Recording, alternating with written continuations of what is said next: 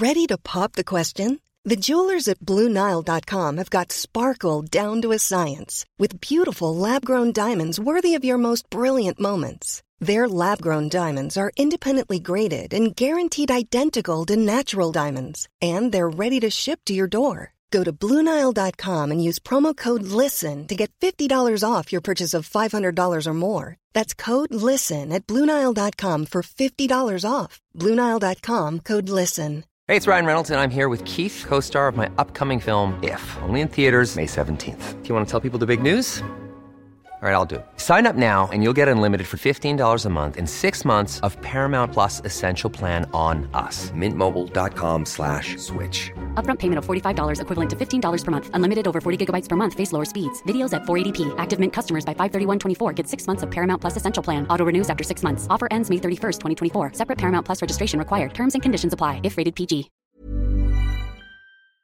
You're very welcome to Monday afternoon's late lunch on LMFM radio. I hope you had a lovely weekend as we sit today, just three full weeks from Christmas Day. Be a lot of people sitting down for the turkey, etc. Will they really run half one in the day? Three weeks uh, from today, it is indeed to Christmas Day. Anyway, it'll fly round. But before all that, there's plenty of late lunch on LMFM to be had. I can tell you. Welcome to the show again. Lots of guests, music, and a competition for you on the show this afternoon. It's cold out, isn't it? It's the coldest day of the year, in my opinion. I'm absolutely freezing. I feel the chill in me bones. The temperatures are low. I think it's the wind chill factor as well.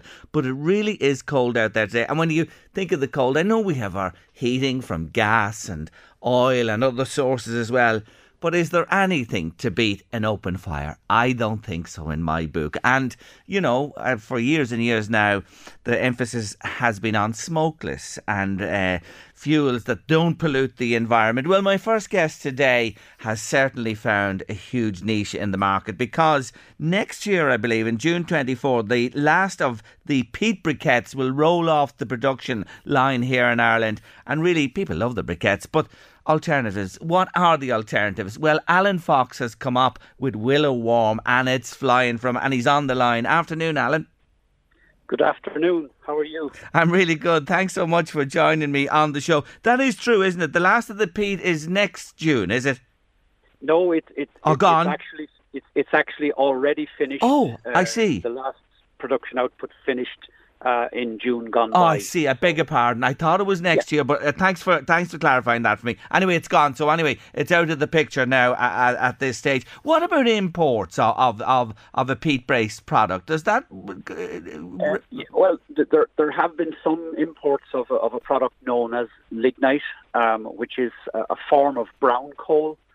Um, again, unfortunately, uh, a highly polluting product. It's a, still a fossil fuel, Mm. Um, and that fuel would be subject to carbon tax uh, in any place that it's sold.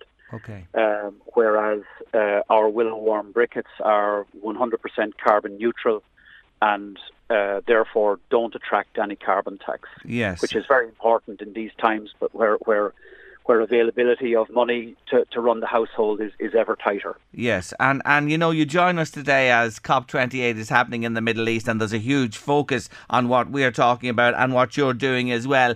Alan, this is a wonderful story. You're an awfully man with your business in County Meath. Tell us about the, the genesis, where this all began with the Willow. My my uh, my company HDS Energy um, has been in existence for over 42 years, 43 years, as a designer and manufacturer of large industrial boilers. So, the energy space is where I've spent um, most of my working career. Um, that led me to be very much aware of how dependent Ireland is on imported fossil fuels such as natural gas, oil, coal, and the various other products that have been there. Um, it's always been something near and dear to my heart that one day, instead of being a, a, a person leading the charge on consumption of fuel, that I might one day produce a carbon neutral fuel. And I set about that journey about 10 years ago. Um, took quite a bit of time, quite a bit of money. Um, but fortunately, we've now brought that process to commercial fruition um, with the introduction of Willow Warm briquettes. And that was particularly timely, uh, as you mentioned at the outset, with the old traditional Bord na Móna briquette uh, ceasing to exist any longer. Uh, there are thousands upon thousands of homes in Ireland that have and will continue to rely on both an open fire or a stove. Uh, and, and the all important thing for the future going forward is that the products that we burn in those fires or stoves should be carbon neutral. That's, that's the critical component. And um, we're very pleased to be um, the first Irish manufacturer of a 100% carbon neutral uh, wood briquette product. Um, the background to how the product is produced is uh, we are a significant grower of willow uh, as a fast growing um, two year cycle harvest uh, energy crop. And we harvest that willow and process it into the Willow Warm briquettes. So um, while the willow is growing in the fields, our plant is absorbing carbon from the atmosphere yes. through photosynthesis. And that's the reason why people often ask, well, how is any product that you burn uh, considered to be carbon neutral? And the answer is because our product has absorbed at least the same amount of carbon while growing as it emits when it's burned. Mm. And hence the term carbon neutral. Yes. Um, you, you, obviously need a, a, significant supply. You grow on your own farms as well. Two year cycle with this. I take it you have other farmers coming on board or on board already who help meet the, your requirements in terms of willow. Absolutely, we we have we have a significant number of large farms that are leased to us uh, for long term lease. Um, and we grow willow on those farms as well as on our own farms. And that catchment um, is of increasing interest to us, and our expectation is that we'll continue to plant about 5,000 or 500 to 1,000 acres per year every year going forward. And will you, Alan, you know, you talk about crop rotation. Well, it's in a different context, say with uh, edible crops or whatever. Is it necessary to rotate? So let's say you harvest uh, an area uh, this year and, then it's it's fallow. Do you replant it again immediately or how does that work? No, that, that's, that's, that's the real big story with regards to how significant willow is in, in, in the whole carbon neutral uh, discussion. We plant willow once and that plant remains active for 36 to 40 years. All right. And so every two years, that plant regrows to give us a fresh harvest. But it, the important thing is that we only plough that ground once at I the see. initial establishment of the willow plantation. Oh, that's even better still. I was just thinking, yeah. and, and, thanks so much for, for uh, telling us that because I understand it even more now and I understand the benefits of, of that too. T- tell me honestly, you know, w- people would be familiar with the traditional peat briquette. What's your product like in comparison? It, you know. Um, yeah, we, we, we obviously anybody starting out uh, in a business development, you, you take a look at what the market, existing market knowledge, and what, what the existing market products were. And the Bord na Móna traditional bale of briquettes uh, was was of a similar. We we have targeted our Willow Warm briquettes to be of a similar sized bale, um, but the the big difference in the way we've presented our product is um, that it's first of all it's wrapped, so there's no dust or no dirt from the product while being brought into your sitting room or or, or your home. Uh, it it is available inside the large retail shops because it's safe to be in the same area mm. as food. Um, and the the other major attributes is that Willow Warm is typically less than one percent ash produced from burning the product, which, when compared to the older products, they would all have been ten or twelve or yes. even fifteen percent ash. Mm. So yeah, w- w- Willow Warm is, is very much a modern product for a modern uh, home um, where people expect cleanliness, um, limited ash, high heat output because the product is virtually dry. It's it's about six to eight percent moisture is the finished moisture in our product, which means all the energy produced is energy going to heat your room or to heat your home. That's good to know because that's the thing about the briquette. It, it did that for sure, and yours does it, does it as well. Yeah, I just see you're available now in Dunnes, uh, Circle K, Woodies, and Applegreens, and other outlets as well. So you have a, a fair network now you're, you're building. Now, on the other side of this, you have ambitious plans because you have plans to build a, a megawatt uh, willow burning power station to supply electricity into the grid and to uh, big consumers or large consumers. Yeah, we we we have sought permission and been granted permission to build actually a 20 megawatt, 20,000 kilowatts per hour, mm. so a sizable power plant and all of our permits are in place to proceed with that development. And um, we are currently in discussions with a number of uh, potential power users, such as data centres and other large electricity consumers, because this electricity, again, will be carbon neutral, um, green electricity in that sense. It's a wonderful story, and I have to say, you're, you're, a significant employer and intend to be an even more significant employer in the Kells area. Yeah, we, we, we currently have just uh, just the north of 70 operators uh, at the fuel production plant, which is in Balrath, just outside of Kells. Uh, and we're delighted that the vast majority of those operators, uh, uh, our staff members, are, for the main part, all local employees and that's that's a very important thing for us as a company located in this community. And when we proceed now with the new power plant, we expect that that plant will also employ about an additional 75 people. So, um, in the in the grander scheme of things, we, we should have 150 jobs.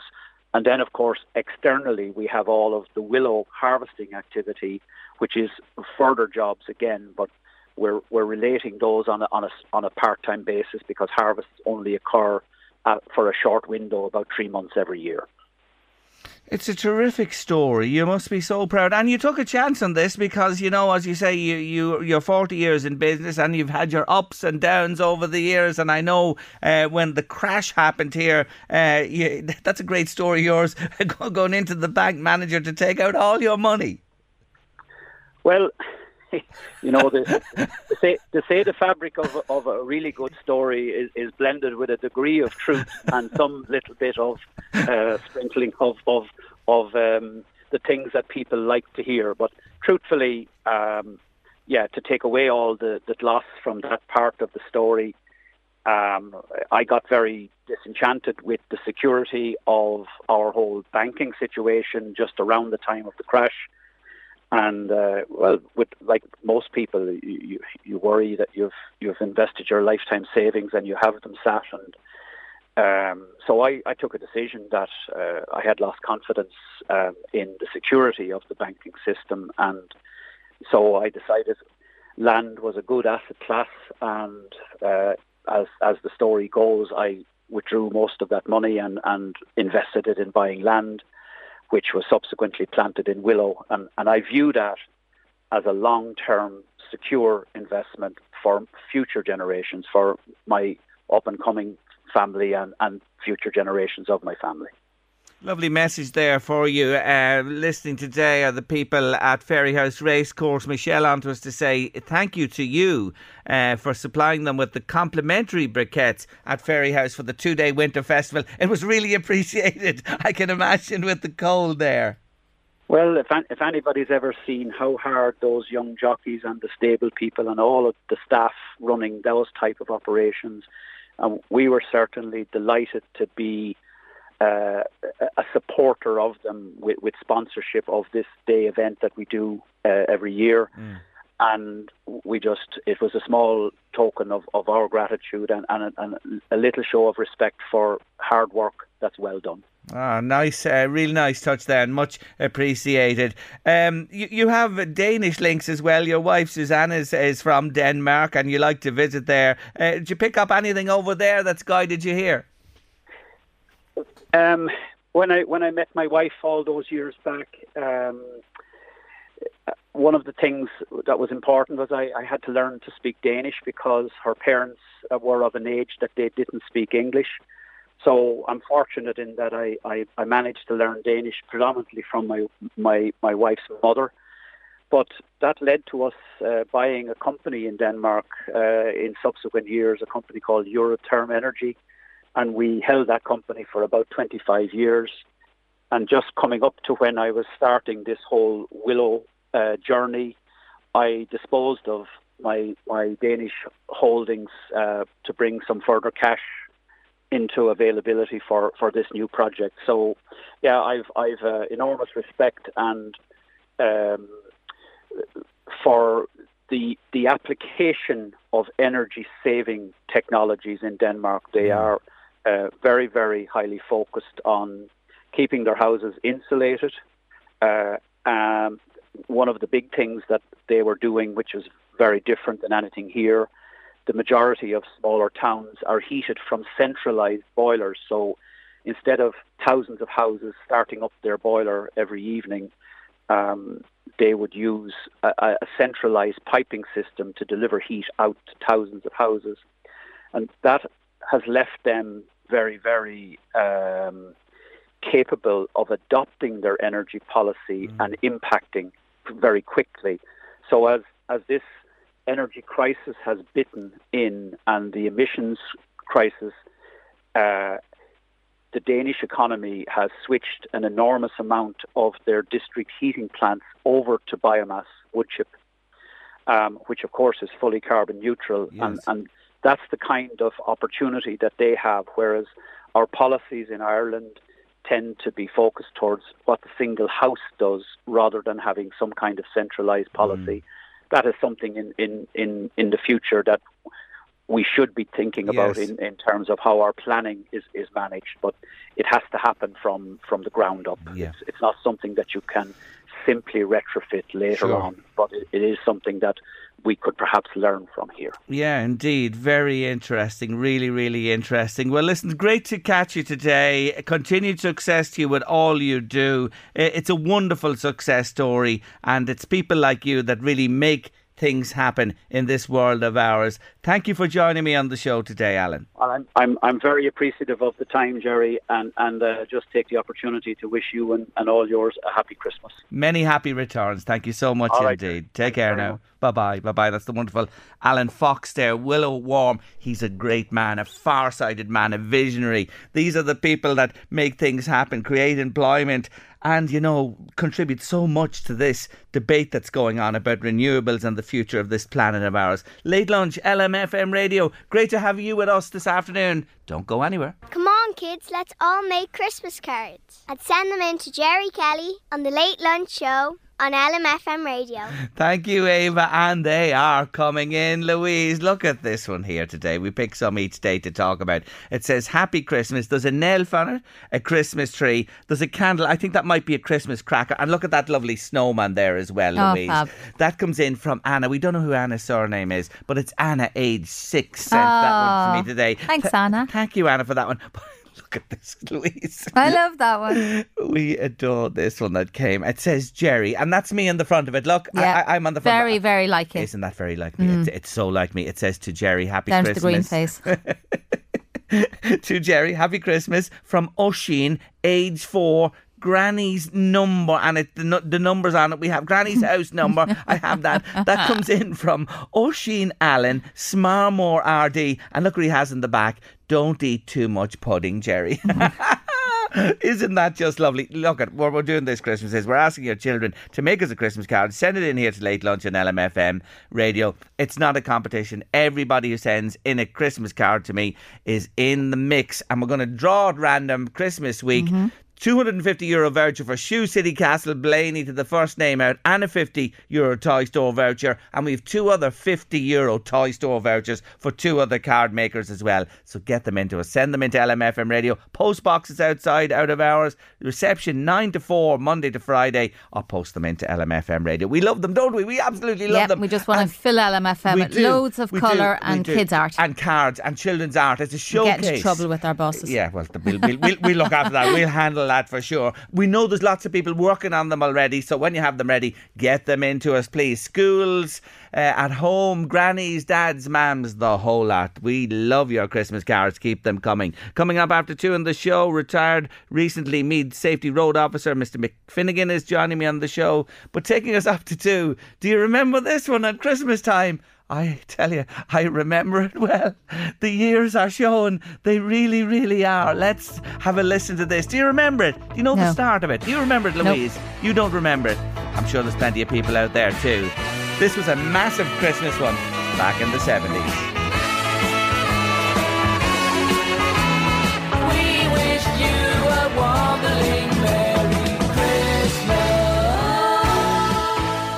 Yes, the Wombles we had on there before too. Many listeners saying we sang every word of that song, Gerry, bringing back memories for sure. Uh, another one there uh, to say, Gerry, hope you're well. Um, I we I'm just out at the moment walking the dogs in the fields. It's cold as you said today, Gerry, but I have a good jacket and hat on. And to top it all off, Gerry, I'm listening to Late Lunch on the radio. Thank you, Mary Matthews, for that lovely message to the show today. And let me read this one uh, by introduction to my next guest. Uh, Hi, Gerry. We were coming home from Navan last night on a back road and you wouldn't believe it. We came across a person walking in the dark. We barely saw them. They had no illumination in dark black clothes on the wrong side of the road. Uh, no wonder, Gerry, people are badly injured if uh, you behave like this without being illuminated. And thanks for sending us in that message. And I say that by introduction to my next guest because he's a fantastic man. He's been with me many times over the years on Late Lunch. When I tell you he's the former Chief Superintendent of Garda Síochána in the Louth Meath Division, he is currently Chair of Meath's Age Friendly Alliance, and he's just stepped down recently as Meath Road Safety Officer. Mick Finnegan, welcome back to Late Lunch. Thank you very much, Gerry. Thank you for joining me today. Just pick up on that one there from Anne. She obviously knew you were joining me today in the show and wanted to highlight that. That's just shocking to contemplate, isn't it, Mick? It no is absolutely, and Anne is so right because Anne was very, very lucky. Probably didn't hit that guy, very, very lucky that didn't hit him and it wouldn't be our fault. But that's going on. We're consistently, have been consistently at people. We in, in Meath alone have distributed over uh, 20,000 high visibility items over the last two years. I would say there's not 40% of them being used. They're in the boots of cars, they're in the backs of cars, and some of them are not using them. And I've come across exactly what Anne came across, and it's sad that people will still do that. And God Almighty, folks, I, I even say it here today. It's it's it's a no-brainer that you got to light off if you're going out these dark evenings, and it's good to light off even if you're walking the footpaths, crossing the roads in urban areas, never mind rural areas. And make come up on that point there again. Walking just tell people again when you're walking a road and you're on the road and there's no footpath, you must walk on the side facing the oncoming traffic, isn't that it? Correct, Gerry. You walk on the right hand side of the road, and because when you were on the right hand side of the road, you're on the side of the road where traffic is coming towards you and they have some chance of seeing you because at least you're facing them. If you're on the left hand side of the road, particularly the case that Anne was talking about there, if you have dark clothes on you, you're on the left hand side of the road, the motorists simply cannot see you until they're on top of you. Mm. So you always walk on the right hand side of the road where there's no footpath. If there's a footpath, of course, use the footpath, but otherwise always on the right hand side of the road. Now that's uh, towards pedestrians and road users today. Look, you, you finished up recently uh, uh, in in this most important road role with Meath County Council. How long were you in the job? When when did you start with them? I started with them in late two thousand and six. Okay. And uh, I finished up recently with them. I started off. I certainly didn't intend to stay that long, but I loved what I was at, and uh, we the figures showed that we had some input on it. When I started off back in the late 2006, I was only the second road safety officer appointed in the country. The first was in Mayo, and the job description we were given really was try and reduce the number of accidents, try and reduce the number of fatalities on the road.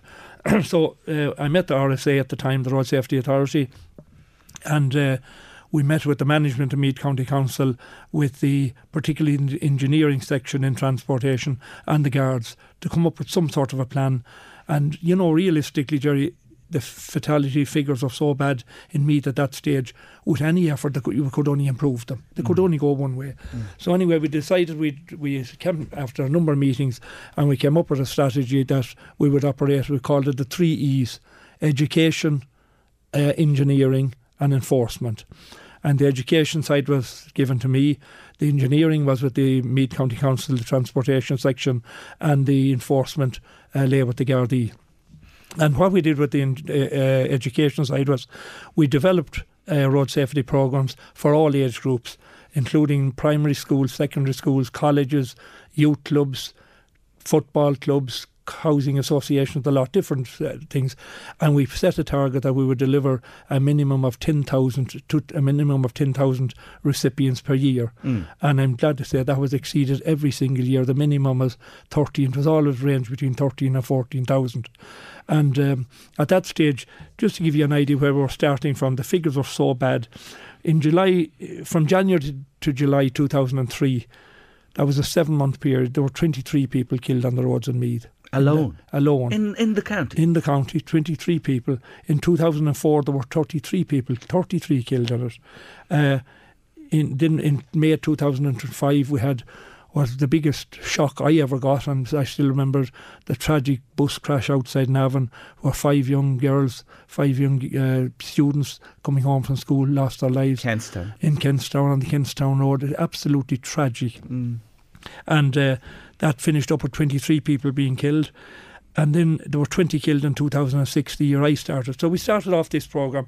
And the one thing that I will say, Gerry, is that the improvement which came around in the figures, to my mind, is attributable to, in main, to one group, and that's the young people.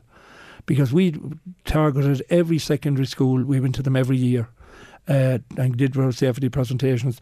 We broke the primary schools into two halves due to the numbers in Meath, and we went to them every second year. And then at night time, we went to football clubs, to associations, to uh, housing associations. They started looking for us eventually rather yes. than we looking for them. And uh, but the young people, by and large, ninety nine percent of them were just fantastic. They were great. And That's tremendous that you say that today. That you felt the education and the message you were delivering consistently over the years it's been taken on board by these people. Absolutely. Even though young men get an awful rap now about speeding they do. in cars. They do. You and there's still there's still some yes. of them at it. Absolutely, some of them at it. But by and large, I'm saying they, they on the whole, on the, the whole, on the main. Now at that time, I had two ladies with me. One, Ashton Connor, she was a community guard, and the other was a young lady, uh, um, Rosaline Dolan. She was a health promotion officer with the RSA, and they both young children of their own. They were able to relate to young children. They were able to talk the talk with them. They were absolutely fantastic, and they stayed with me for a number of years, working out of hours, on hours, everything. They were absolutely tremendous to me. Um, but anyway, we did all that, and uh, the first break we got, if you like, was that when it came down to 2009, we reduced the fatalities in Meath to eight which of course was eight too many, but it was such a reduction that it gave everyone a lift to go ahead and keep going with what we're at. That's a tremendous. It was, yeah. It was, and, and you're right. One any life lost on the road is it's one too many. One too it's one too many. It, exactly, you know. But um, then I'll just give you an idea of the, the way it worked yeah. out then, Gerry. That in the period, and give you an idea in the overall scheme of things, that um, in the, the average over a five year period from 2004 to 2009 was 17 people per year. There was 87 killed. Then from 2010 to 2019, which is a 10 year period, we got that down to 7.6 per year, 76 people, which was a huge reduction. And then from 2020 to date, uh, we have nine per year uh, with a total of 36. And that's all too many people being killed, but it's a big, big improvement on what it was. And whoever takes over from me, I would certainly exhort them to continue the education programme. It's tremendous. Now, running in tandem with that, as we went around the county, we were being told consistently about speeding in areas that the, the guards wouldn't have known about, and uh, also accident black spots. We had regular meetings with the engineering section and the transportation section in Meath County Council, and to their credit, they took on board everything we're saying. They set a target initially for themselves that they would uh, do uh, works at three accident prone locations every year, they would complete them.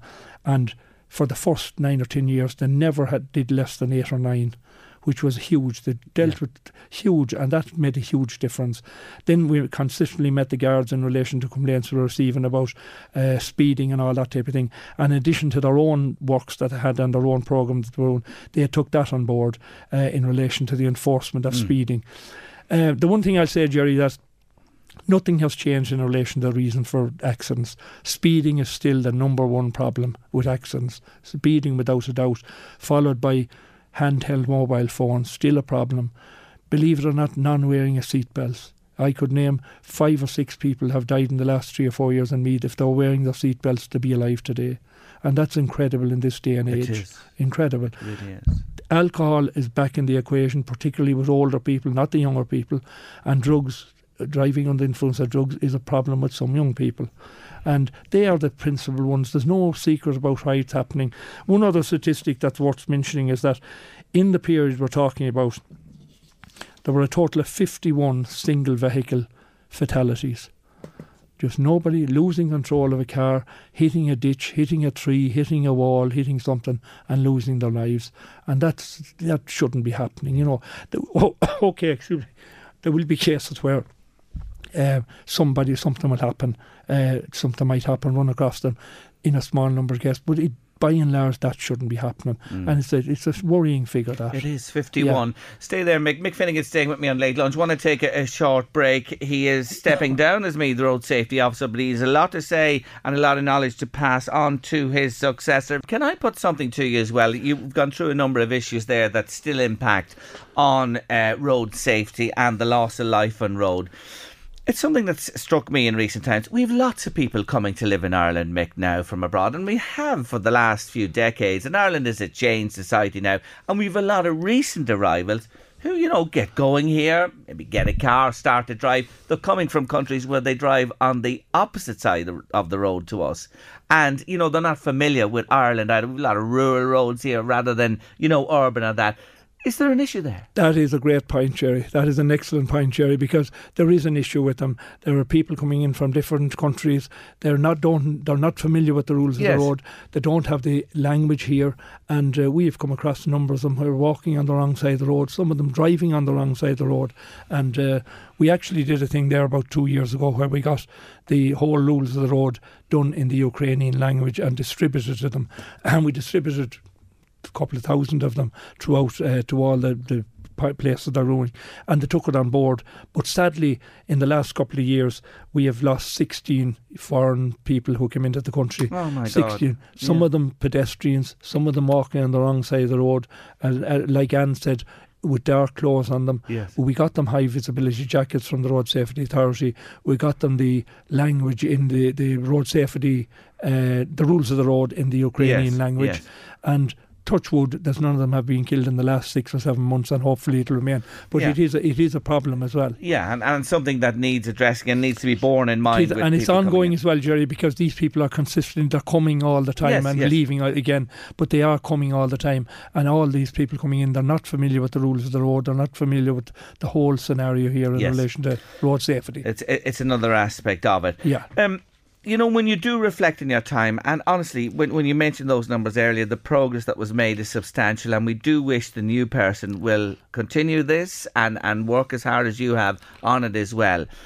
When you look in recent times, this has raised its head again in on a national scale, yeah. you know, with yeah. the tragedies that have happened on our roads you know the advertising, all the work you do, and and your uh, colleagues all around the country, the Garda involved in as well as in enforcement and education. Will we ever reach a day when our roads become really, really safe? That you know these numbers are down to a minimum. We say there should be no lives lost. Can you see that happening? Or at times, as a man in the middle of it, would you despair at times when you hear of something awful happening? Yeah, you actually would despair at times, but everyone, including the Road Safety Authority, they're doing their damnedest to get the message out there. But there's a cohort of people out there not taking the message on board. Uh, that is there. I honestly feel, Gerry, that going forward, the three E's, as I talked about there, if it's very basic, but it's the reality of the situation in education, engineering and enforcement. And if them three were adopted throughout the country, I believe that you'll certainly improve the situation. You mightn't solve it, mm. but you'll certainly improve it. Mm. And uh, I know coming up to after Christmas, the Road Safety Authority issued a, a minute the other day in relation to it, and the vast majority of people will take that on board, but you'll still have uh, incidents where you'll have speeding, you'll have drinking driving, you'll have incidents that Anne rang in about there, walking on the wrong side of the road. If you could get all them things right, you'd be going in the right direction. But uh, we ha- you have to hope that it will improve further. A caller's just been on as well to say yesterday again came across a person walking on the wrong side of the road on a dangerous stretch of road and a guy on an electric scooter on the road driving at speed towards the traffic. Surely e-scooters should be driven uh, be driven in the same direction as the traffic is going. Yes, absolutely. The e-scooters are a nightmare the way they're being driven. There's nothing wrong. I've nothing against them, but the way they're being driven and used on footpaths, older people. I saw an incident in Town last summer where two elderly people had to step off the footpath to facilitate two young lads flying along on these scooters on a footpath. They actually had to step off the footpath to facilitate them. They made noise behind them to indicate they were coming. You know, mm. that shouldn't be. Um, I know that the government at the present time are trying to bring in legislation, and I hope they bring in legislation too that can be enforced. Mm. You know, uh, a few issues that uh, strike me as I go along. Where do you stand on, you know, um, speed van, the van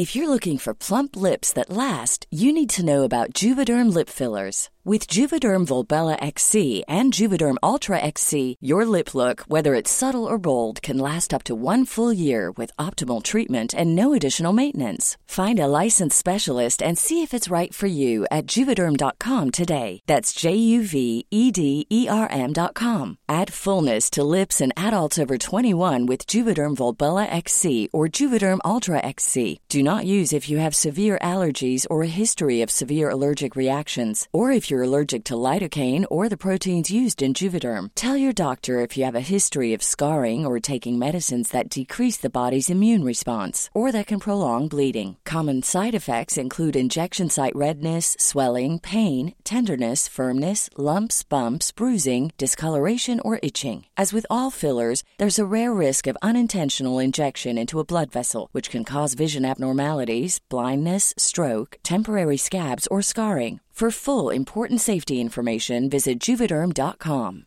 Hey, it's Ryan Reynolds, and I'm here with Keith, co star of my upcoming film, If, only in theaters, May 17th. Do you want to tell people the big news? All right, I'll do it. Sign up now and you'll get unlimited for $15 a month in six months of Paramount Plus Essential Plan on us. Mintmobile.com slash switch. Upfront payment of $45 equivalent to $15 per month. Unlimited over 40 gigabytes per month. Face lower speeds. Videos at 480p. Active Mint customers by 531.24 get six months of Paramount Plus Essential Plan. Auto renews after six months. Offer ends May 31st, 2024. Separate Paramount Plus registration required. Terms and conditions apply if rated PG. There's never been a faster or easier way to start your weight loss journey than with PlushCare. PlushCare accepts most insurance plans and gives you online access to board-certified physicians who can prescribe FDA-approved weight loss medications like Wegovy and Zepbound for those who qualify. Take charge of your health and speak with a board-certified physician about a weight loss plan that's right for you. Get started today at plushcare.com slash weight loss. That's plushcare.com slash weight loss. plushcare.com slash weight loss. Has been placed in, in, in strategic areas, and of course they're talking about bringing back the fixed uh, speed cameras yeah. Uh, as well. What's your view on those? Well, my view is, is that if you could reduce speeding, you'd reduce fatalities and reduce accidents straight away. So I think the speed vans, there's an increased uh, uh, use of them there for the last couple of months now. Mm. Um, there's probably not enough of them. There was Garda speed vans in each division up to a few years ago. For some reason, they were taken off. There, they probably became defunct and became mm. out of out of service. But they were there and they were being used by the guards. I think there's plenty of uh, facilities to use speed and detection devices, be it fixed cameras, be it speed vans or whatever. Yeah. Um, ramps in, in, in urban areas and on the approach to urban areas? Yeah, ramps are, are, have been put in in Meath. We've done a lot of it in schools, and sadly, they're a very crude way of closing of slowing down traffic. But you know, the reality is they're the only way of slowing down traffic. Signage is being ignored. Um, the flashing lights, the signage, uh, it's been ignored. And sadly, ramps are the only way to slow some of them down. Mm. And I'm in favour of, particularly in built-up areas. Come back to boy races because despite all you you do on that, and you, uh, you you agreed with me there earlier on as well. It's still an issue with young men in cars. It is, you yeah, know, and it is. you know, want the feeling the need for speed, which we see Yeah. glamorized. I know, and I'd often say to myself on movies of that as well.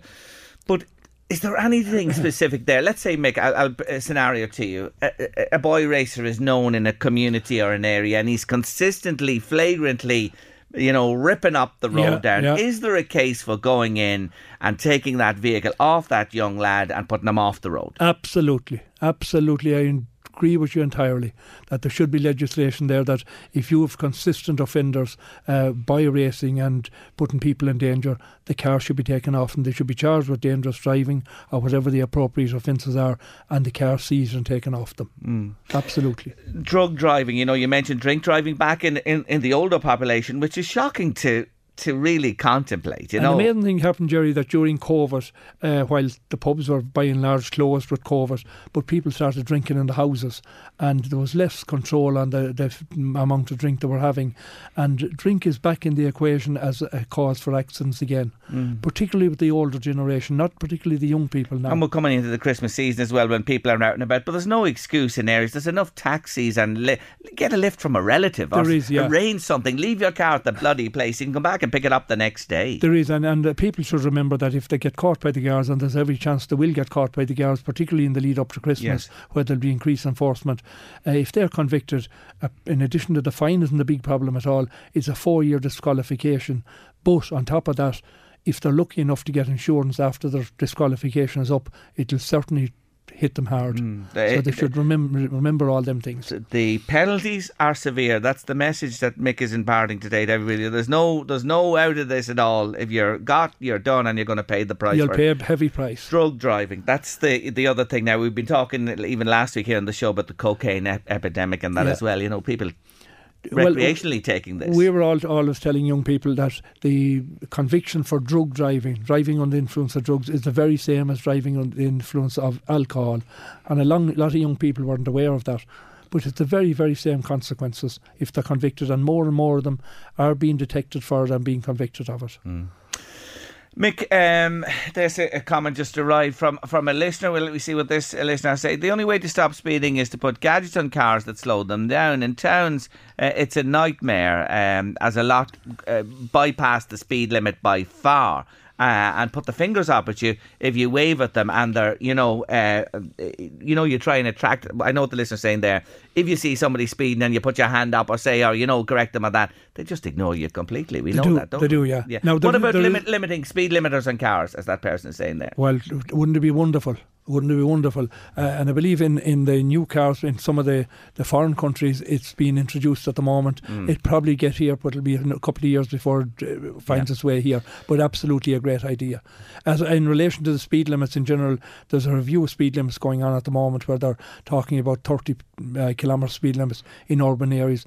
But they'll be only successful if they're enforced. Yeah, and, and that's it. You can make Yeah. all the laws you want or change the limits, but they've got to be enforced. Yeah, yeah. Anyway, Mick Finnegan, you've done so much in your lifetime, and we'll continue to hear from you in your role as chair of uh, Meath's Age Friendly Alliance, please God. Thank you for all you've done. Those figures speak for themselves. You've done a great job. We wish your successor all the very best. But it won't be the last we'll hear from Mick Finnegan. What a man of knowledge and experience. Thank you so much for joining me on Late Lunch today, and happy Christmas and New Year to you and yours. The Mick. same to you, Gerry, and all your staff. And can I just say before I finish up that uh, LMF, uh, LMFM have been a huge benefit in relation to road, the promotion of road safety. Thank you so much indeed for your kind words. Thanks again, Mick. My next guest has produced a wonderful book. It's called 320 Shades of Greens, an Irish golfer's passion. Pat Smyth is with me on late lunch this afternoon. Welcome to the show. Thank you very much, Gerry. Thank you for to be here joining me. Thank you for having Not me. Not at all. As a golfer, I really enjoyed your book because let me tell listeners the story of this book. This man who's with me today has played every one of these 320 courses in Ireland, included them in this book, written about each of them, and given them a rating as well. You started this in what, 2011, was it? 2011. And how long I did it- retired in at the end of 2010 and went on tour, as I call it, in 2011. you worked in the health service, wasn't I did, before yeah. you, you, you, you got out of there and went on tour in 20, 2011 to 2016, Yes, five and a half years. going round Ireland playing all these Toing and throwing from north, south, east, west all the time, waiting for good weather. yeah, golf in Ireland, you need good weather for sure, and it's not always easy. The reason that, that right, that was 2011 to 2016. We're in 2023 now, seven years on. Correct. You had to wait, had you? I sent it to a few, five publishers. Okay. Uh, a couple of years ago. But none of them seemed interested. I didn't get a reply from three, and two did reply saying that it didn't suit their publishing. Okay. So then I spoke with one or two people who knew about self publishing, uh, Pat Ruddy in Dublin and the European Club being one of them. Oh, yeah. And he advised me because he had published some books himself. And I began to look into that, but I wasn't sure even much. I didn't know much about self publishing. Yes. So I had to go and do a bit of research on it as well. Mm. And it wasn't until a friend of mine in Royal Tara, where I'm a member, Ray, uh, put me in touch with a man by the na- name of Paul Murphy, who had done his own book. And he offered me some advice as well. Right. And thankfully, his son is a wiz- wizard on the computer, Brian, and he put together the display work, Yeah. which I was very pleased with. And he helped me in the last four months doing a tremendous amount of work in formatting, display, editing. It's great. And- well done to the Murphys. We know uh, Paul and Brian well, uh, and I have to say they've produced a wonderful book. It Thank you. really is a terrific effort. I have to say. Now, the other thing that delayed you, you had to wait till 2022, which was last year, to play Hogshead. Correct. So that was the missing piece, was it? It was one of the missing pieces. I travelled to Waterville back in 2015 hmm. and I played Waterville on two occasions. But when I went up to Skellig's Bay, it was known at the time, it was closed. It had just been purchased, closed and purchased by two fairly wealthy Americans. Yes. And it, they revamped it and didn't reopen it for two or three years. Hmm. So I had it took me seven years to get back down to Hogs to Waterville last October, twelve months with my brother Kevin, and I played it then uh, along with a man a man I met. He did, caddied for me actually, a man by the name of Conor Marr, who was in fact the twenty two captain of Waterville. Yes, so there you are. So that's the other reason why the book was held back until Exactly. Hogshead was included. You do talk about it quite a number of courses as well in the period you started this project that have gone and disappeared. We all know that with That's the right. Celtic Tiger collapse and other reasons, uh, and a lot of courses ha- have not been viable. Uh, and and you talk about those in, in the book as well. When you went playing, you mentioned weather there. Obviously, w- was there any of the courses you went to that you couldn't play on the day when you hoped to play them because of weather or something else? No, I'd ring up and book a Okay. uh, tea So time. that was smooth. fairly smooth, yeah. Yeah, so you, you weren't denied any goes. No. You didn't go alone. You had plenty of company. My playing. my most frequent uh, travel partner is my brother Kevin, and Okay. still is when we go travelling around. Yes. But other people join me as well, and I have their names mentioned in the are, they're all there. Too many to mention today on the radio, but they're all in the book. You're all there. If you played any of these courses with Pat Smyth uh, over the course of his journeys, you're in the book. I, ca- I, I can assure you. Um, you know, when you play them all, you have such a, a feeling now for all, and they're all the 18 hole courses that we have here in Ireland. And we have Yeah. lots of great courses in our bailiwick here, Louth and Meath. You know yeah, yourself, yeah. between links courses, wonderful parkland parklands, courses yeah. as well. You remember Royal Tara, but you started, was Headfort was your I- first my first membership was in Headfort back in the mid 70s. Okay. And I was there. I worked in Kells at the time, having started in the Health Board as, it was at the Yeah. time. And a couple of my colleagues were members of Headfort, so I joined Headfort when I was about 21 or 2. Played for a couple of years, but then the job took over and I moved out of Meath for a number of years. So I had to relinquish my membership in Headfort at the time Hmm. and spent four years working in Kilkenny, again in the Southeastern Health Board. Yeah. And I joined Callan Golf Course for a short while while I was in Kilkenny. Okay. But I was doing so much travelling with my wife up and down to Navan, where Yes. we're both from originally. Yes. I didn't get the opportunity to play a lot of golf during those years, which Hmm. was uh, sad in a way because I lost the ability to reduce the handicap. but it was uh, living in Kilkenny was a lovely experience, and I came back up to Meath. Then work in Dublin actually, but I came back up in, to live in Meath, and I re- rather than rejoin Headfort, I rejo- I joined Royal Royal, Tara. Tara. Lovely I club. thought it was more convenient Yes, from a yes, work of point course. of view. Yeah, So you're a member there now and, Yeah. and have been for quite a number of years. since the mid '80s. Yes. I mentioned some of those clubs that disappeared, and I have to mention one today because I remember playing my early golf in this place, Moor Park. Yes. And I'm telling you, there are lots of people listening to us today, Pat, Mm. who would have began their golfing journey in Moor Park as well. And when Yeah. you pass it now, Yes, it's- cloud it's- fields. It's It's it closed. Yes, yeah. it's one of the 33 that has closed Yes. in the last 12 years. 33. Now, think 12 or 14 that. years. When you think about that, the amount of course, and others teetered on the brink and just about survived. Um, I- I'm going to ask you this, and you'll go mad when I ask you this. I know you Go will. on. I said today, but I'm going to I'm going to insist anyway. 320 golf courses. You played them all. 322 actually. Okay. I rounded the number Did you? because I And like, for the cover. I, for the three cover. okay, let's. We won't fall out over two courses, right? Exactly. So, if I said to you today, pick one of those courses that you no, not really not allowed to say Royal Tara, even though I know you'd love to say it. You'll get life membership there. Um, pick if you were to go back to one course of the three twenty two. Come on, name one course that you say, I'll go back there. I could name several, but I'll name Tralee. I think Tralee is a brilliant links course. It's beautiful dunes, beautiful fairways, everything. It's been upgraded in recent times. Uh, it's a fabulous links course, and it's one of my favourites. There you go. Yeah. Well, you're going to get. Are you listening, Tralee? This man has just given you the biggest endorsement on Irish radio today. But I've heard it mentioned before, I have to say, in passing by other people too. There are other great ones Ah, as well. of course. but- There's wonderful courses. What What about a parkland? If you were to pick a parkland, Well, I believe that the best parkland now, and I was on it last year for the JP McManus charity event that took place last year in July, is the Adare Golf Resort, Adare Golf and Country Resort. In uh, it's just adjacent to Adare, there are two course, courses together in Adare. Yeah. But there's the newer golf resort, and then there's the old Adare. Yeah. And they're, they're quite different. Uh, in, in, so it's the new style one where the Ryder Cup is going to be. where the Ryder Cup is going to be in 27 and we were on it last year for the JP McManus uh, charity gig. It was very well attended, but it's now what I would consider to be an Irish Augusta because the manicuring is second to none. I played it. Did you? I did. I've been lucky enough to play that. And when I tell you a little story, I agree with you. Actually, some of the fairways would be as good as greens on other courses. And I don't, you know what I'm talking about. Exactly. would actually, but you know what? I have to tell you this, and I'm proud of this. I birdied the first. Really? Should have packed me bag and went home. No. well, I haven't played it since it was revamped and uh, manicured. Oh, my But I, ha- I did play it about five, six years ago, Yes. a couple of times. But I, It's magnificent. My brother and I are planning to go down at some stage, s- suck up the green fee and just pay it. But you'll never have an experience like it.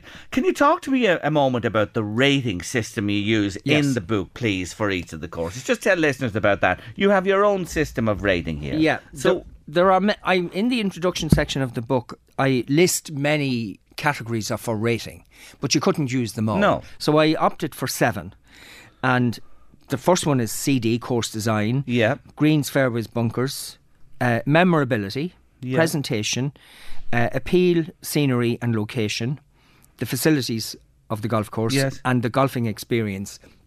All rated out of 100. Yeah. The first two are rated out of 20, uh, then five out of 10, and the last one, golfing experience, out of 20 again. I just see Hugs the head there with a 91 Yes. score. It's Like a- that's it's a fine That's a course. phenomenal score, isn't it? Yeah. Uh, like to give out. But look, yeah, I think you're very. I have to say to you about. it, I've read several of of, of the uh, reviews, and more or less you review the course. Uh, Yes. Each course gets a, a a page in the book, and then the rating at the bottom. And I think you've been very fair. May I Thank say? you. Well, No, I try to be. Yeah. I try to be. It's hard to be objective sometimes. Yeah. Um, when you're doing courses, some you will like more than others, and it's. I try to give them a fair rating at all times. Yes. and I also try to find the positive aspects of each course. Yeah. Ra- th- there might be some negative ones, but I did my best to avoid. Uh, negativity in the reports because Yeah. I wanted to give each course a fair review and Royal County County Down. I played it this summer for the Really? first time. I did, Yeah. and I see you've given it a ninety-six, and I ain't one bit surprised. Yes, And it's a fine course. It's a fine course. We had a caddy with us going round who, who was such a wonderful, wonderful help. Royal Portrush is there as well with a ninety-five. Another one I'm familiar with. Pat Smyth is with me on Late Lunch. I love his book, 320 Shades of Greens, an Irish golfer's passion. This man has played all 322 18-hole courses in Ireland. All right, I'm going to put you on the spot again. You ready for this? Yes, go on. Uh, you did uh, come up trumps with naming your favourite courses, uh, Links and Parkland. If I were to ask you a memorable hole or two from all these 322, if you were to say, I'll, I'll ha- always remember those. I two. have a few. Give me two. Have you? Go on, go well, ahead. the, the first one would be the first hole from an elevated tee on the Strand course in Portstewart. It's, to my mind, one of the best starting holes in golf. And I'll name a second great starting hole is in Scrabo in County Down. Uh, it's the first hole, and in the distance, it's the Scrabo Tower, and it's lined by gorse on both sides, and it's an absolutely fabulous starting hole. And I'll name one more, just Go on. Yeah, yeah, yeah. uh, if you have the time. Aye, we have. And that is Doonbeg, first hole. It's a par five, Hmm. and I just love the hole. It's, it's the green sits in uh, a tunnel of, of high dunes, Yes. and it's an absolutely fabulous hole. What about a par three? Everybody loves the par Oh. trees, Pat. Could you remember? A, there's a par tree stick in your mind because I, I remember in particular. Um, you know, there are a few great par trees on the links here along the coast as well. In Baltray, Seapoint has a wonderful uh, par tree on the way in near uh, on the back nine as well. An, an amazing little hole.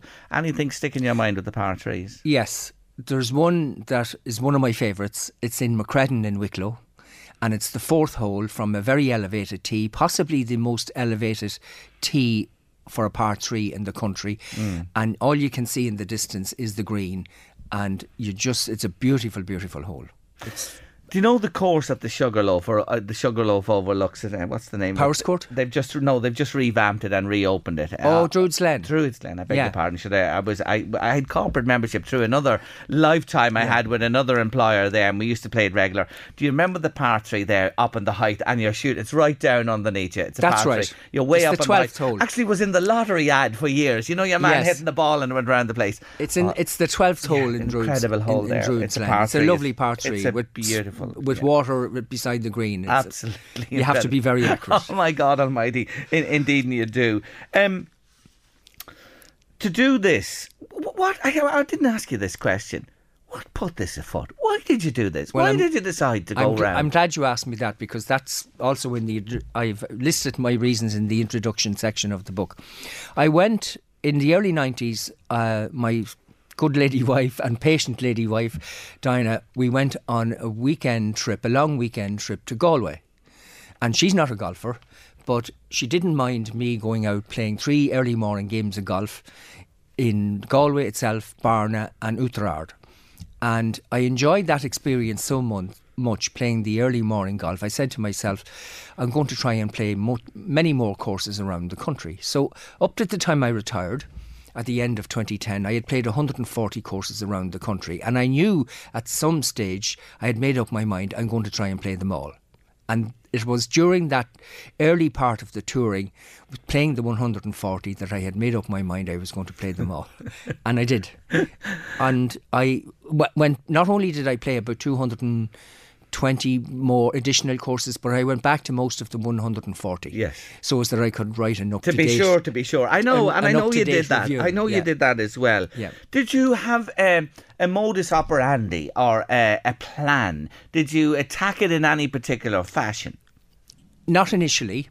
I, I prepa- at, when I retired and went on tour, as I call it, I played 30 courses, new courses in 2011. A disappointing 14 in 2012, and I knew I had to have a more strategic strategy if I wanted to finish it sooner rather than later. So I set myself for each of the three following years much f- higher targets of travelling and playing the new co- courses I hadn't played. So I managed through a combination of more travel, sometimes playing two courses in one day. Yeah. I played 50 in 2013, 44 in 2014, and 62 in 2015. So I was almost finished at the end of 2015 with about 20 left to play. And I managed to play them. The weather at times delayed me Yeah. because in my older age, I don't like wet golf. I much prefer dry golf, as most golfers do. And I'd always wait for three or four days, five days, sometimes a week to travel uh, in a particular location, taking in four, five, six courses in the one area. Yes. Maybe two neighbouring counties, but always in the one area. One course a day? Never played more than one a day? No, I played on 14 occasions in 2015. I played two courses. Oh. By getting up early in the morning at six, travel, being on the tee at eight o'clock. Yes. Sometimes maybe a two-hour drive. Being on the tee at eight o'clock, and I did that on numerous occasions with a pal, Darren, and we travelled f- about 14 times in the one year, and played two courses morning and afternoon. Good on you. Now, this book, let's get to the nub of the matter. Uh, the Leopardstown Inn this week on the 7th. Uh, you're having a launch there at 7 o'clock. 7 o'clock And the then evening. in your home club, Royal Tara, it's 5 o'clock on the 17th of December. You're having the launch there. Correct. Where can people get this book? the, the there's an I have an email address somewhere. Um, shades of green Ireland at gmail.com. Okay. Write to that address. Okay. And I'll get you the, uh, send, send the book to you. Uh, but uh, mo- because it's self-published, all the books are in storage in my house or my brother's house. So I'll have the next phase of this project is to do marketing in every club in the country. All right. Well, listen, uh, good luck to you with that next phase. Shades, Shades of Ireland, Shades of Green, Shades of Green, Ireland at gmail.com. Shades of Greens Ireland. Greens, sorry. Shades, Shades of Greens Ireland at, at gmail.com. That's the uh, address to get the book. It's been a pleasure. I'm going to hold on to it for myself. I love the book. By all means. Congratulations and Thank best Gerry. wishes, Pat Smyth. Thank you for joining thank you for show having today. me. Thank you. Mick Finnegan with us earlier on in the show, and just a comment there from a listener. Please put a circle on the N33 at the T junction from Castleguard Manor along the railway walk. Highly dangerous and really needs to be looked at. Thanks indeed for highlighting that to us on the show today. Somebody delighted with their prize they won recently to the fairways. Glad you enjoyed it. And somebody else saying, great to hear Mick Finnegan on about the dangers on the roads. Uh, and uh, there are a number of people complimenting Mick on his time in the job there. Now, each day on late lunch this week, we have uh, a voucher for 50 euro to give away to Millbrook Market, Kennedy Road, Navan. And you can stock up on all your Christmas foodie treats there. They have amazing desserts, cakes, hampers, and a selection of party foods and gluten free products too. And a gift voucher would go down a treat this Christmas time for sure. My question today was they stocked the lovely panettone, a sweet bread and fruit cake. Cake? Where did it originate? I wondered. Italy is the answer I was looking for, and the winner today is Bernard Heaney from Clonmellon. Well done to you. We'll have another 50 euro voucher to give away for Millbrook on the show tomorrow afternoon. Um, Light the Fire Faith, Hope and Love is happening starting this evening uh, for the next three evenings at Our Lady of Lourdes Church in Drogheda. That's St. Peter's Parish and it features Dana, Ger Brennan, Kieran Clark and Martin Purdy speaking about their faith and it's open to all. That's Our Lady of Lourdes Church in Drogheda this evening, tomorrow and the following evening. Everybody welcome there. And our campaign here on LMFM radio is running again this week. That's the 16 days of action against domestic violence. It's a global campaign, but it really affects women here in Ireland. One in three have experienced psychological violence, one in six physical. Anyway, here on LMFM radio, we're supporting Women's Aid Dundalk, Drogheda Women and Children's Refuge, and Meath Women's Refuge, highlighting their work and support services for victims of domestic abuse and they need our support financially that is. And you can donate. Anything you can would be appreciated. Log on to idonate.ie forward slash fundraiser forward slash lmfm and we'll be continuing our focus on the campaign here on the uh, radio station this week across our various shows. Now let's let this roll for monday on late lunch. Five, four, three, two, one. Counting down the top five songs from this week of yesteryear. And today it's. the number five from this week in 1979. And again, it's a cracking top five as we come towards the end of the year. Well, the song at number five today moved no higher on the UK charts. That was it. It got to five. No more progress after that. In the US, it didn't chart at all in the main charts, but it did make it uh, to number eight in the dance charts in the States. It's from uh, their album called Cuba, which was also released in 79. The third single, the most successful by far. They're a French musical group. If you remember this one, you were a disco diva back then. Yes, it's the number five from this week in 79 from the Gibson Brothers.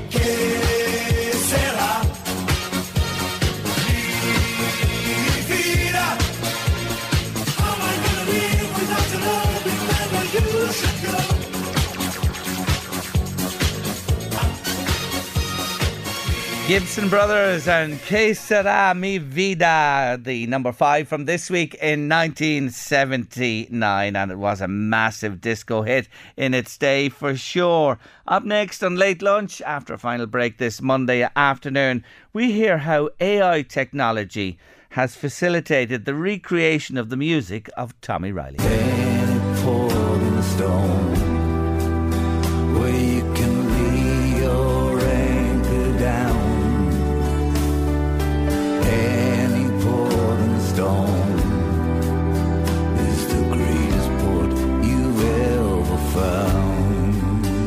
That's Kel, singer songwriter, uh, singing his uh, song there. Yes, it's an amazing achievement, really, because you see, Tommie Reilly was involved in a very serious car accident on the way home from a gig back in February 22, and he can't sing anymore. But that song is just new and it's about to be released. How has it happened? To tell us more, James Quinn is on the line. Afternoon, James.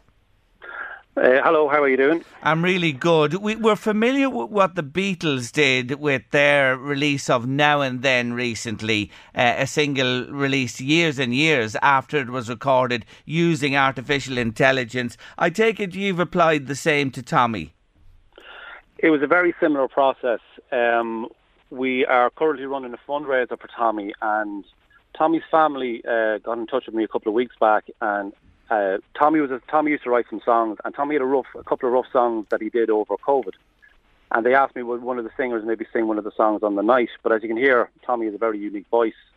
So I came up with the idea that maybe we would try and extract Tommie's voice from one of the demos that they had, and see if we could do something with that. So that's where where it started. So, um, so that voice, the voice that you heard there on the recording, that was Tommie's voice that we extracted from mm. um, from the demo that he did um, where we had to we had to extract his voice. He had some guitars and shakers and that kind of stuff on it, but we managed to extract enough of it to um, to do the recording.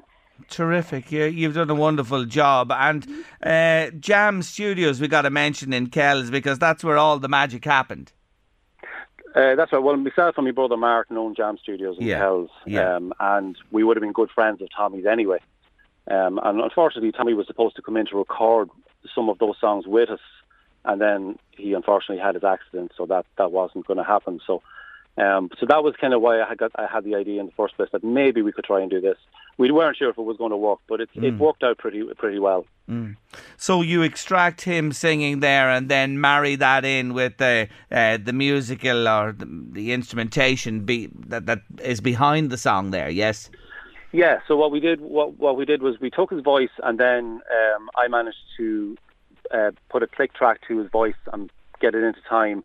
So then we have drum, drums, bass. We have a lot of couple of guitars on it, piano, Hammond organ. There's a mandolin on it. So managed to get a full track on it. We even put harmonies on it as well. So um, and it was something for Tommie as well because Tommie was aware that we were doing this, mm. um, and he actually got to hear it last Monday. And the family said he's absolutely thrilled. Yes, because um, he hadn't had anything properly recorded before. And he, he, as I said at the introduction there, he just can't sing himself at the moment. So this is amazing that this could be revived and put out there and released. Now, he, he, he needs a lot of care. He needs a, a, lot of help over the weeks, months and years ahead. And besides this uh, miracle with his voice and, and the new single, you've a big fundraiser coming up. We have a fundraiser in Kells uh, this coming Thursday. It's in the in St Columkille's Church in Kells and um, we have a couple of friends of ours that are coming to do a Christmas concert to try and raise some funds for Tommie. So we have Liam Lawton, um, we have Deirdre Gilson, and Deirdre was uh, the main singer with Riverdance and Lord of the Dance. Uh, we have Brendan McCahey. Brendan was the um, won the Voice of Ireland Yes. back in 2016, I think. Um, we have a local girl, Lauren Carroll. She's a fantastic singer. She actually represented Ireland, I think, in, in the Junior Eurovision at one stage. Um, and we have a couple of other special guests. And we have a full, we have a great band as well on stage, full kids choir coming in as well. So it should be a good night. Um, and we'd be great if anyone was uh, interested in coming in to support it. But it will be a great night. Um, and for, for a good cause as well. And the tickets are available where? Can you pay on the door or, or can you get them beforehand? So you can pay on the door. Uh, the tickets are available on Eventbrite. If you go to All for Tommie, you'll find the link there for Eventbrite. Uh, and they're also available in Columkille's Church in the office and in uh, Cahill McEntee's in Kells, and also available in uh, as well in the local shop. So um, tickets are going well, but yeah, there is tickets going to be available on the night. And if anyone wants to get one, they are available on Eventbrite as well. There you are. Wonderful night's entertainment ahead of the Christmas. This Thursday, the 7th of December, in St. Columkille's Church in Kells, and all for a wonderful man who needs every bit of help he can get. We wish you well uh, with the evening. Wish Tommie well and his family well too, and well done on uh, using this technology for the good to engineer uh, the, the music of Tommie Reilly and keep it alive. Thank you for joining me on the show today, James. That's great. Thank you very much. Not at all. Take care of yourself. That's James Quinn there, and well supported, well worth supporting if you can. Louise, I meant to say uh, on, on the show earlier on today, you didn't happen to see that story the weekend where a 70 year old, 70, S 70, te- seven decades woman gave birth to twins. I saw something, but I didn't read into it. But I saw her face. Oh my God, 70 She didn't look stressed, Ron, did she? Of, uh, n- no, she didn't. But my God Almighty, she lives in Kampala in Uganda. Safina is her name, and uh, I, I, I just despair when I when I see a story like that. I despair. At seventy years of age, Mm. in the name of God, what? What's how? the world coming to? Oh well, More with with uh, IVF and You can do anything. yeah, Really? it, it seems. Uh, but at 70, Uh. to be a mother, you know what I mean? In the name of God. No. No. Not no, no, no, no, no, no, no, not at all. I just think it's one of the craziest stories I, I've read this year. And just to mention for the Guinness Storehouse as well, uh, famous visited, most visited, one of the most visited spots in Ireland, if not the most visited, uh, the Guinness Storehouse has been named as the world's leading tourist attraction. More people visiting it than the Taj Mahal and places like that. Wow. It's a hell of an Must be the Guinness, obviously. Oh well, sure, it has to be the porter.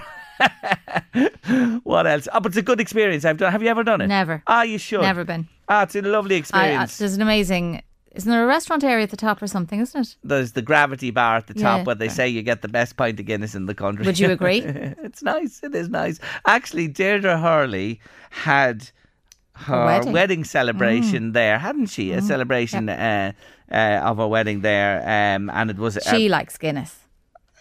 yes, yes. I she don't. does. she does. And uh, I just about drink it with some blackcurrant in it, and I know for Guinness drinkers, I've just destroyed it all now. Feels Heresy. Yes. Sorry, you've just committed Sorry. heresy. But I know it introduces people to tasting it as well. But anyway, the Guinness Storehouse, a wonderful attraction in the heart of Dublin, named Best in the World to conclude late lunch this Monday afternoon. Eddie Caffrey's coming next with The Drive here on LMFM Radio. Do stay with us. We'll be back with your late lunch Tuesday from 1.30. Have a nice evening. Hi, I'm Daniel, founder of Pretty Litter. Did you know cats tend to hide symptoms of sickness and pain? I learned this the hard way after losing my cat, Gingy. So I created Pretty Litter, a health monitoring litter that helps detect early signs of illness by changing colors, saving you money and potentially your cat's life. Pretty Litter is veterinarian developed, and it's the easiest way to keep tabs on your fur baby's health right at home. Go to prettylitter.com and use code ACAST for 20% off your first order and a free cat toy. Terms and conditions apply. See site for details.